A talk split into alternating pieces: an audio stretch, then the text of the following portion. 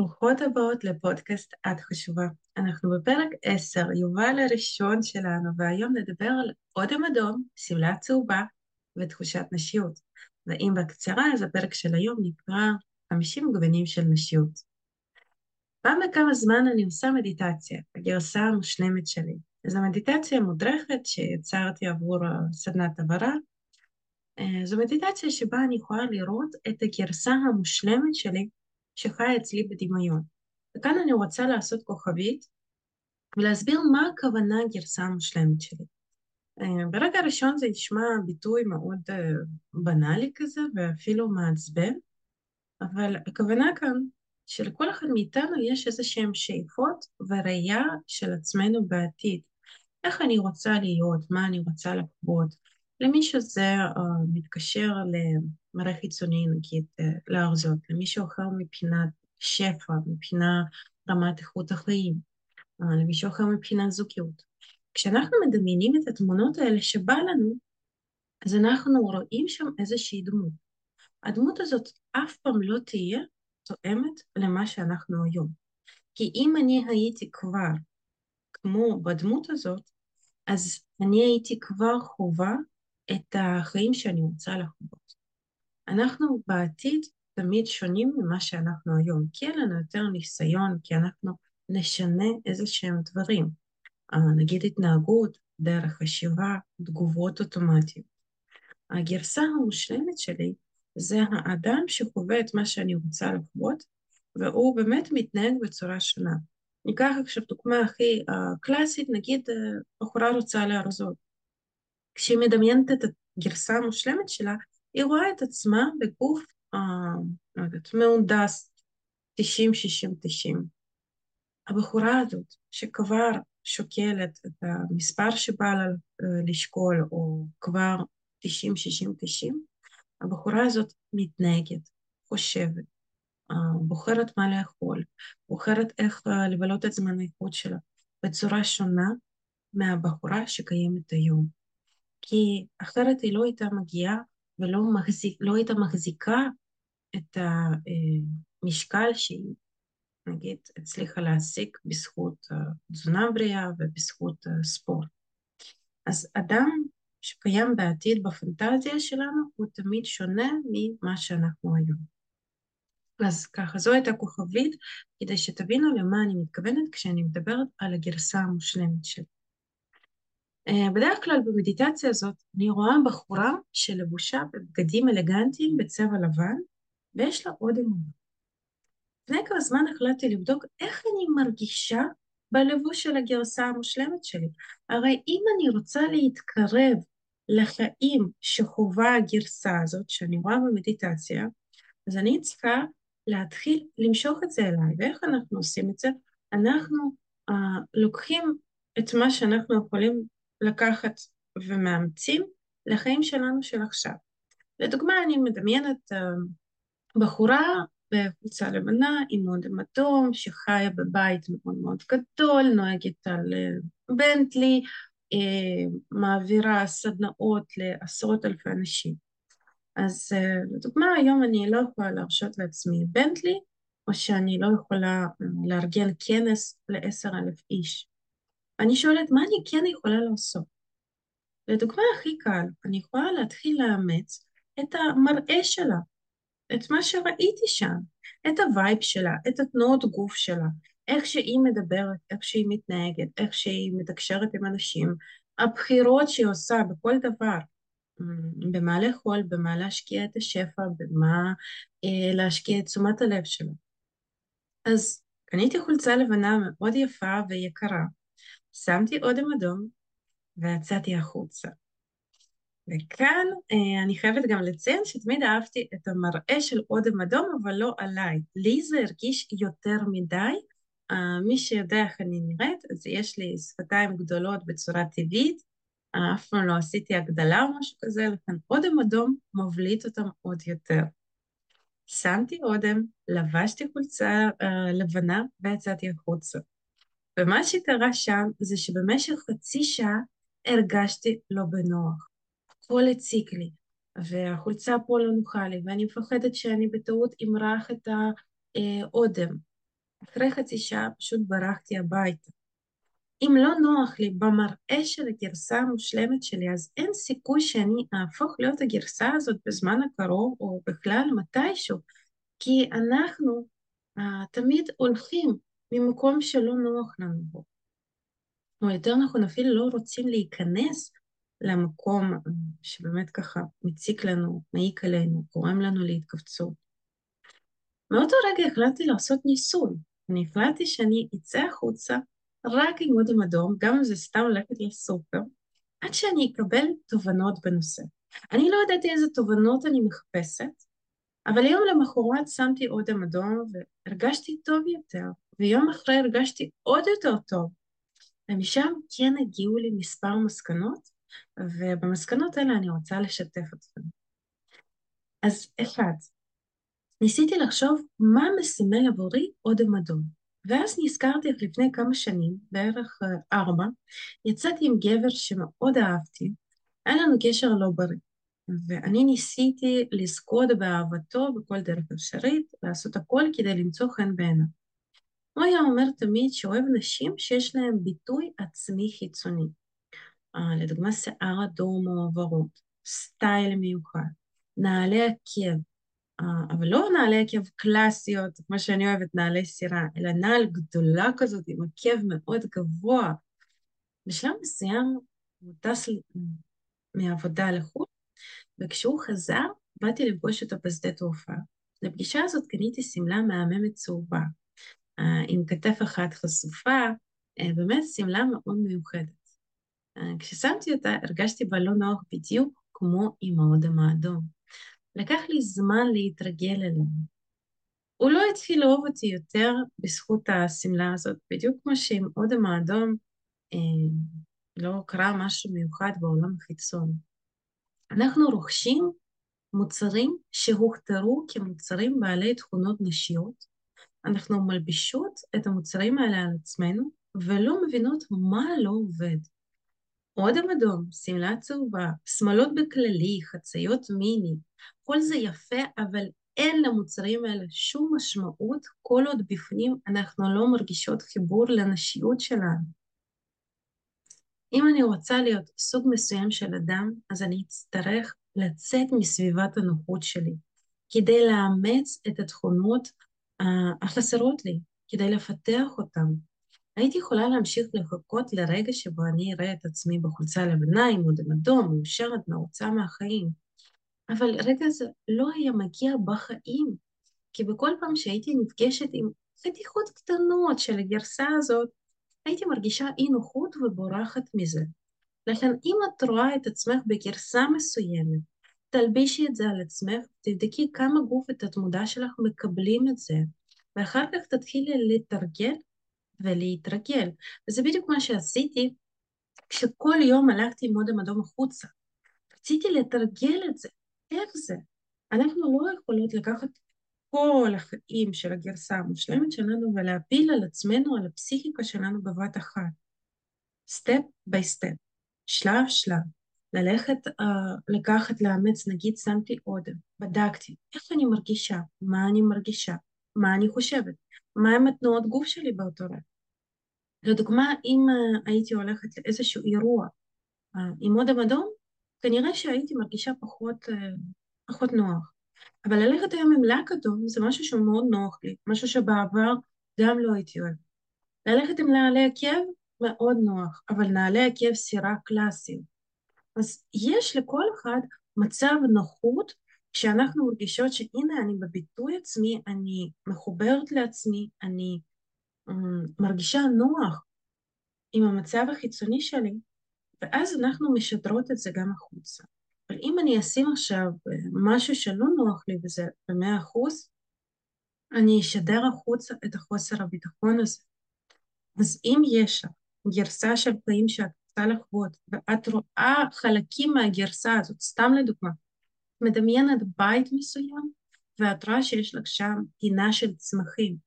תבדקי איך היום את יכולה להתחיל לארגן את הפינה הזאת, או כבר בבית שאת גרה, או איך מרגישה אישה שגרה בבית הזה שהיא רוצה לחיות. איך היא מתנהגת, איך היא ממיינת את הזמן שלה. תחקירי על הצמחים שהיא שמה בבית, באיזה חדר, כמה הם uh, בסדר עם uh, להיות בחדר שינה, או להיות בסלון, או להיות מחוץ לחלום. תחקרי את זה, תקרבי אל עצמך מה שאת רוצה לחיות ולחוות. שתיים, נשיות זו אנרגיה, זו תחושה, תחושה שאני מרגישה ותחושה שאנשים מסביבי מרגישים ברגע שהם נמצאים בשדה האנרגטי שלי. כאן דוגמה חיה מלפני כמה ימים. לפני פחות משנה הלכתי למפגש של נוודים פה בזאגרב. המפגש היה בבר יין מהמם, הגעתי לשם ודי התכווצתי. אה, קודם כל אני לא ידעתי אה, איך האירוע הזה הולך להיות, אז אה, התלבשתי בצורה יחסית פשוטה, אבל בינינו רוב האנשים היו לבושים רגיל לגמרי, חלקם היו יותר אלגנטיים, אבל אם אני חושבת על זה היום, לא, לא היה בלבוש שלי משהו, משהו, לא יודעת, חריג, לא הגעתי לשם עם סניקרס, הגעתי לבושה בצורה רגילה, סבבה. אבל הרגשתי חוסר ביטחון מסוים, הרגשתי אי נוחות, ונצמדתי לשני אנשים שהרגישו בדיוק כמוני, והנה קבוצה של אנשים סגורים ושקופים, ואף אחד לא ניסה אפילו לנהל איתנו small talk, כי הרי זה האירוע, אנשים באים, שותים יין, אוכלים גבינות, מדברים, עם זה דיברת, פה דיברת, פה הצגת את עצמך, ומי שרוצה אחר כך מתחלף בפרטים למטרת עבודה, למטרת uh, פשוט חברות, ידידות, כי כל האנשים האלה הם uh, לא מקומיים, ומחפשים פה אנשים להתחבר אליהם. אנחנו, הקבוצה שלנו, שלושה אנשים, אנחנו אפילו בינינו לא החלפנו מספרי טלפון, וזה מאוד משקף באמת שהיינו על אותו תדר וראינו רק אחד את השני כמין גלגל הצלה כדי לא לעמוד לבד. לפני כמה ימים הייתי באותו אירוע, אותו בר יין, אותו מארגן, אני הייתי שונה. הרגשתי יותר ביטחון, כי אהבתי איך שאני נראית, היה לי חיוך על הפנים, למרות אה, דברים פחות אה, נוחים שמתרחשים אצלי כרגע בחיים. הגעתי ואמרתי שלום למארח, הוא לא זכר אותי משנה שעברה, אבל אני אמרתי שאני זוכרת אותו. אמ, לפני זה אני ביליתי אחלה יום, נפגשתי עם אה, ידיד טוב, אז ככה הייתי באמת בגישה מאוד קלילה. הלכתי לקחת כוס יין, ורציתי יין חצי יבש, חצי מתוק, ואז ברמנים הביאו לי לטעום אה, כל מיני סוגים של אה, יינות, עד שבסוף בחרתי איזשהו יין, אה, ואז נעמדתי לבד, וקודם כל חשבתי על מה שקרה לפני כמה רגעים, כי בדרך כלל אני בן אדם שמנסה להיות מאוד נוח ולא להעיק על מישהו אחר, אז במקרה הזה יש לברמנים הרבה עבודה, הם מתעסקים במשהו, ומה אני עכשיו אעמוד ואיתם בכל מיני סוגי יינות, כשבסוף אני בחרתי את הראשון. אבל אמרתי לעצמי, רגע, אם בא לו לתת לי את, ה... את היין, לתת לי תום, זה יוזמתו, הוא הציע, למה שאני לא אקבל? זה היה רגע מאוד uh, כיפי, כי אז קלטתי שגם קיים בתוכי איזשהו שינוי, כי בעבר אני כן ניסיתי לקחת אחריות על רגשות, על זמן, על תחושות של אדם אחר, ופה פתאום אמרתי, כאילו, הכל כיף, הכל קל. אז נעמדתי לבד, הבנתי שעכשיו אצטרך לגשת לאנשים, וזיהיתי מרחוק בחורה שפגשתי בחוג לציור, והיא גם עומדת לבד, אז הגעתי אליה, היא זיהתה אותי, התחלנו לדבר, ואחרי כמה זמן אה, ניגש אלינו בחור. בהתחלה נתתי לו איזושהי הערכה מוזרה, אמרתי, וואי, הוא נראה לי מוזר, ואז זה היה ממש שנייה, והתעוררתי כזה, אמרתי, מה נסגר איתך? הוא הגיע בדיוק כשסיפרתי לבחורה הזאת על מה שקרה לי בנפאל, כי היא רואה אותי כל הזמן בשיעור uh, לציור, היא רואה אותי בפרקים כזה. פעם אני פה, אחרי, כמה, אחרי איזה כמה חודשים אני לא פה, ואז אני שוב מגיעה. סיפרתי מה קרה לי בנפאל, ובסוף ה... אנחנו עמדנו עם הבחור הזה, והוא הפך מבחור מוזר לבחור מקסים, מעניין ויפיוף בטירוף. הוא נשוי, לכן לא היה שם שום vibe רומנטי, אבל פשוט הייתה שיחה כיפית, כי הבן אדם מאוד אה, עמוק, מאוד מנוסה, מדנמרק, והוא עשה סמסטר בתל אביב בלימודים, הוא בילה קיץ שלם בתל אביב, ולכן דיבר, דיברנו בעיקר על כמה אוכל אה, בישראל הוא מדהים וטעים ואין בכלל מה להשוות למדינות אחרות. לאחר מכן הלכנו לקחת עוד כוס יין, והוא בצורה אוטומטית כזה הזמין לי, ואני הוצאתי ארנק, ואז היה קטע אה, מאוד חמוד, הוא אמר לי, לא, לא, לא, תעזבי, אני מזמין, הכל טוב. זה היה קטע נעים, כי בדרך כלל אני די סגורה לקבלה. בטח שמגברים שאין שם שום פוטנציאל למשהו רומנטי. אבל באותו ערב אני הייתי שונה. הכל היה קל. אנחנו דיברנו עם עוד קבוצת אנשים וחבר'ה שהקימו פה עסק והם גם הם לא נוודים כבר אבל הם במקור לא מקרואטיה ואז שתי אנשים גם התחילו לשאול אותי שאלות, התעניינו בי והחלפנו פייסבוק. אחר כך דיברנו עם קבוצת אנשים המבוגרים יותר. וגם הם היו, אחת מהם עובדת עם אלעל וגבר אחד גם ביקר הרבה בישראל וגבר מבוגר יותר אבל מאוד מעניין, באמת הייתה שיחה מעניינת ואני בתור בן אדם אינטרוברט, אני סגורה, בדרך כלל קשה לי כל השלב הזה של הצגה עצמית, של לספר על עצמי, קשה לי עם להקשיב לאנשים חדשים, להכניס אותם למרחב שלי, והיה כיף.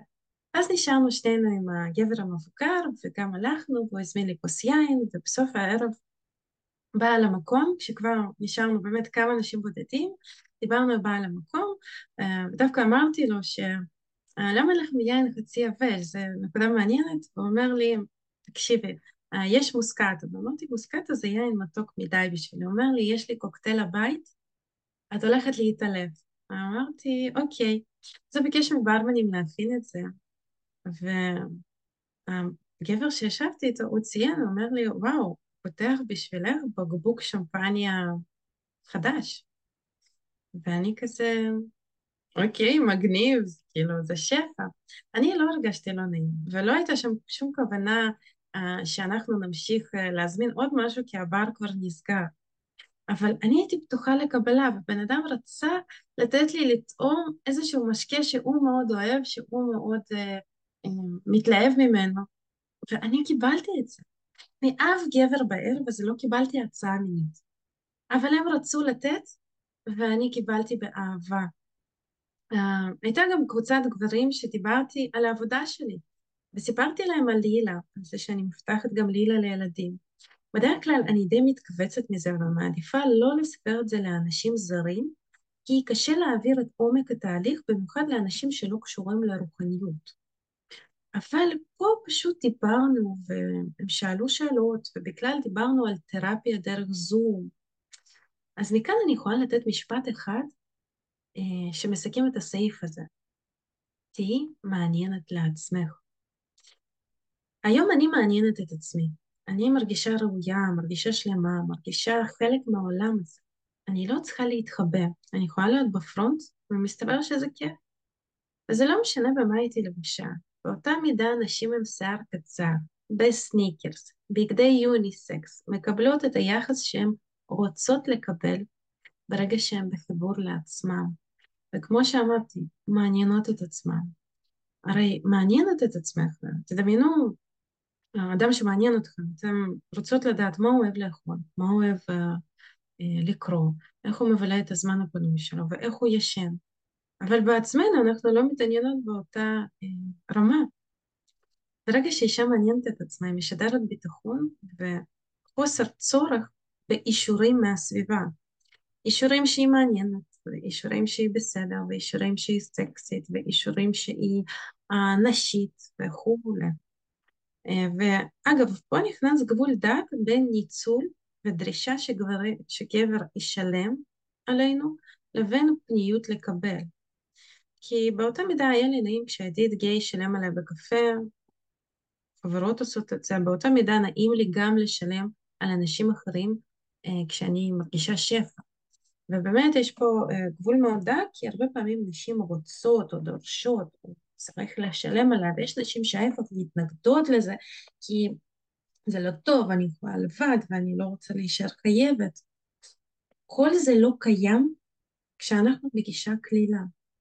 אני לא חייבת שום דבר לאף אחד על המשקאות שהגברים רצו לתת לי, בדיוק כמו שאני לא חייבת שום דבר לחברה שלי כשאנחנו נפגשות איתה והיא מציעה לי איזה שוקולד היום, אומרת, וואי, תקשיבי, איזה שוקולד הכי טוב בעולם, קחי, קניתי לך.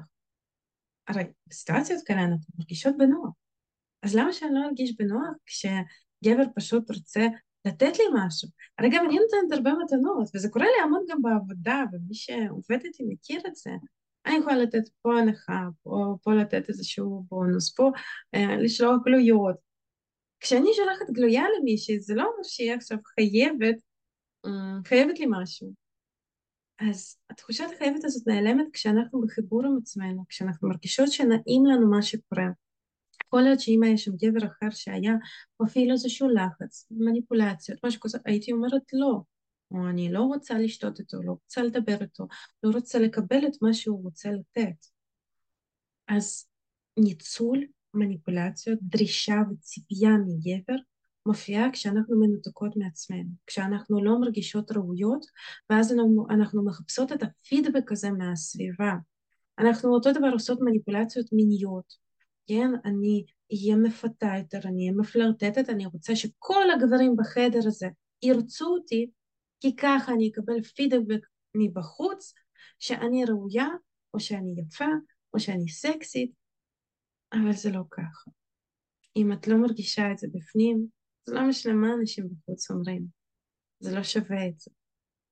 כל התחושות האלה זה בא מבפנים, ואז אין לנו צורך בכלל באישורים מבחוץ, אבל בצורה אוטומטית אישורים מגיעים, כי זה מה שאני משדרת. העולם החיצון זו מראה של העולם הפנימי שלי, של האמונות שלי. אם אני מאמינה שהעולם הוא סבל, אני אראה רק את הדברים הלא טובים, רק את הדברים הקשים, הלא טובים זה הגדרה לא בדיוק נכונה, רק הדברים הכואבים. אבל אם אני מאמינה שעולם זה יופי, עולם זה שפע, עולם זה אהבה, אז אני אראה ים של הוכחות לזה שבאמת בעולם הזה יש המון שפע ואהבה. סעיף שלוש, הכי חשוב ומסכם את הכל. אי אפשר להפוך להיות נשית יותר, אפשר רק לחשוף את הפוטנציאל של הנשיות שקיימת בכל אחת מאיתנו. לכל אחת נשיות היא בגוון שונה, אבל בסופו של דבר נשיות זו תחושה, זו אנרגיה שאנחנו חוות ומשדרות. אנחנו למדנו על נשיות אה, קודם כל מאימהות שלנו. היא מורה, היא של כל אחת מאיתנו, היא מורה ראשונה לנשיות. כדי לחקור את הנשיות שלך, אני ממליצה לך לשאול את עצמך כמה שאלות. מהי נשיות בשבילי? איך בעיניי צריכה להתבטא נשיות? איך אני אישית מרגישה את הנשיות שלי אם הייתי צריכה לבחור פריט בבית שלי? אז איזה פריט היה יכול לתאר את הנשיות שלי? איך הייתי רוצה שאנשים אחרים יתפסו את הנשיות שלי? מה בעיניי אנטי-נשיות? תיקחי חמש נשים לדוגמה שלדעתך משדרות נשיות ותתארי אותן. תמצאי מה משותף אצלהן. כי זה לא רק אם כולם שמות אודם אדום, או יש להם צבע מסוים של שיער, זה הרבה יותר עמוק. זה משהו בהתנהגות, זה משהו בהגשה עצמית. אז תתפסי את הדברים האלה ותבדקי איך את יכולה לאמץ, אה, לא במקסימום, בקטן. קודם כל להתחיל לאט לאט, step by step, לאמץ משהו מהתנהגות שלהם, אבל משהו שמתנגן אצלך, עם העולם הפנימי שלה. כי uh, הרבה פעמים, נגיד, ניקח עכשיו איזשהו אידיאל, כן, ניקח עכשיו ג'ניפר לופס, אני יכולה לעשות שיער כמו שלה, אני יכולה לעשות, לא יודעת, אה, לעצב את הגוף כמו שלה, לעשות ניתוחים, הכל, אבל מה בפועל היא משדרת מבחינתי? אהה, רגע, זה לא המראה החיצוני, זה האומץ שלה, זה שהיא חדורת מטרה, זה, זה שהיא בגיל מסוים פעילה בטירוף, זה שהיא עושה ועושה, כל הזמן מבטאת את עצמה. אז זה מה שאני צריכה לאמץ. לא לצבוע אה, את השיער של הצבע כמו, כמו שהשיער שלה, אולי זה לא מתאים לפנים שלי. לאמץ דווקא את התכונות של חדורת מטרה, הולכת אחרי החלומות שלה, עושה את מה שהיא רוצה לעשות. אני אישית באופי אישה מאוד חזקה. גדלתי לאימא חד-הורית שהתנאים שלנו לא היו פשוטים, ואני בתור בת הבכורה ניסיתי לתפוס את תפקיד האבא, לכן רוב חיי חייתי על אנרגיות גבריות. היום אני לומדת למתן את זה, וזה קורה אך ורק בזכות חיבור לעצמי, להכיר את עצמי, להבין איך תהליכים שונים עובדים אצלי, להחליף התנהגות אוטומטית שלמדתי אה, בילדות כאסטרטגיה הישרדותית בהתנהגות שאני רוצה לאמץ כדי להרגיש יותר סיפוק. הרי אני למדתי דרך אימא שלי מה זה נשיות, אני למדתי איך היא מתנהגת אה, ואיך אני צריכה להתנהג, וזה לא תמיד תואם באמת לאמת שלי. אז אני צריכה להתנתק רגע מאימא, להיות דמות עצמאית, ולהבין שאם אני שונה מאימא שלי, אני לא בוגדת בה, אני לא אוהבת אותה פחות, אה, שום דבר מזה. אני פשוט שונה ואני חיה לפי הטבע האינדיבידואלי שלי. אודם אדום, שמלה צהובה, לא עזרו לי להרגיש את מה שרציתי להרגיש, כי בתכלס אני חיכיתי למשהו חיצוני. במקרה עם השמלה חיכיתי שבן זוג שלי יאהב אותי יותר, במקרה עם האודם חיכיתי שחברה, אה, שחברה תתפוס אותי אה, כאישה מוצלחת יותר. לחיות על ויברציות נשיות זה קודם כל לחיות דרך תחושת ערך עצמי, ופה אני מחזירה אתכם לפרק שני של הפודקאסט שלנו שמדבר על ערך והערכה עצמית. אה, איך אנחנו יוצרים חיבור לעצמנו?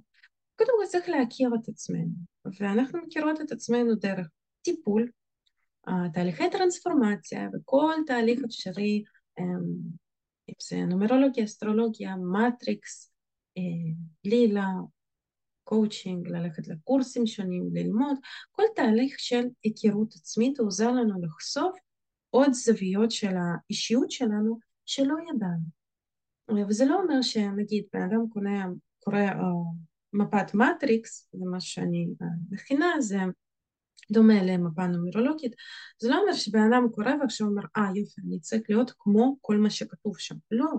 בן אדם קורא ופתאום מתעורר אצלו איזשהו רגש בפנים שאומר לו, וואי, אני כל חיי הרגשתי את זה, ולא הבנתי שזה משהו תקין, שזה סימן לזה שאני בדרך הנכונה שלי. חשבתי שאני צריך לשנות את זה, אבל לא, זה חלק מהתכונות שלי וזה החוזקה שלי. אז כל בן אדם מוצא שם משהו שמדבר עליו, ולוקח את זה אליו לפלוס. אני במפת מטריקס שלי מצאתי um, הסבר לכל התחושות שלי, כי באופן אנרגיה ארבע זה אנרגיית הקיסר, אנרגיה מאוד גברית, ובביטוי בעולם אנרגיה שלוש, אנרגיה מאוד נשית. ובייעוד לכל החיים אני גם שלוש. אז זה מסביר שבאופי בפנים אני מרגישה כמו איזה גבר קשוח, אמיץ, כזה מאוד אחראי. בביטוי בעולם אנשים רואים אותי כמאוד נשית, אמ, תמיד אני אהבתי להתגנדר, לשים בגדים עקיפים, איפור, זה חלק ממני, אז אנשים אפילו לא יודעים כמה אנרגיה גברית קיימת בתוכי, וייעוד שלי לכל החיים זה לחקור את האנרגיה הנשית, זה ללמוד איך לעבור לתדר מתמסר יותר, רך יותר, תדר שמשחרר שליטה, תדר שיודע אמ, לזרום עם החיים, לסמוך, להצמיח שפע. ושוב, לכל אחד זה במימדים שונים, בשביל כל אחד נשיות זה משהו אחר. יש לה ים של גוונים, וגוונים זה כוונה במראה החיצוני, בהתנהגות. אבל בסופו של דבר הנשיות זו תחושה, וכל אחד צריכה להבין איזה תחושה בשבילה אינדיבידואלית. אני תמיד מסיימת את הפרקים שלי בביטוי את חשובה, אבל היום אני רוצה לסכם אותו עם תוספת שמתקשרת לכל מה שדיברנו. נשיות שלך מתבטאת כשאת חשובה לעצמך, בלי יהירות, בלי דרישות וציפיות מהסביבה לאשר את החשיבות שלנו. ערך שלך קיים כשאת בעצמך זוכרת, יודעת ומרגישה שאת חשובה.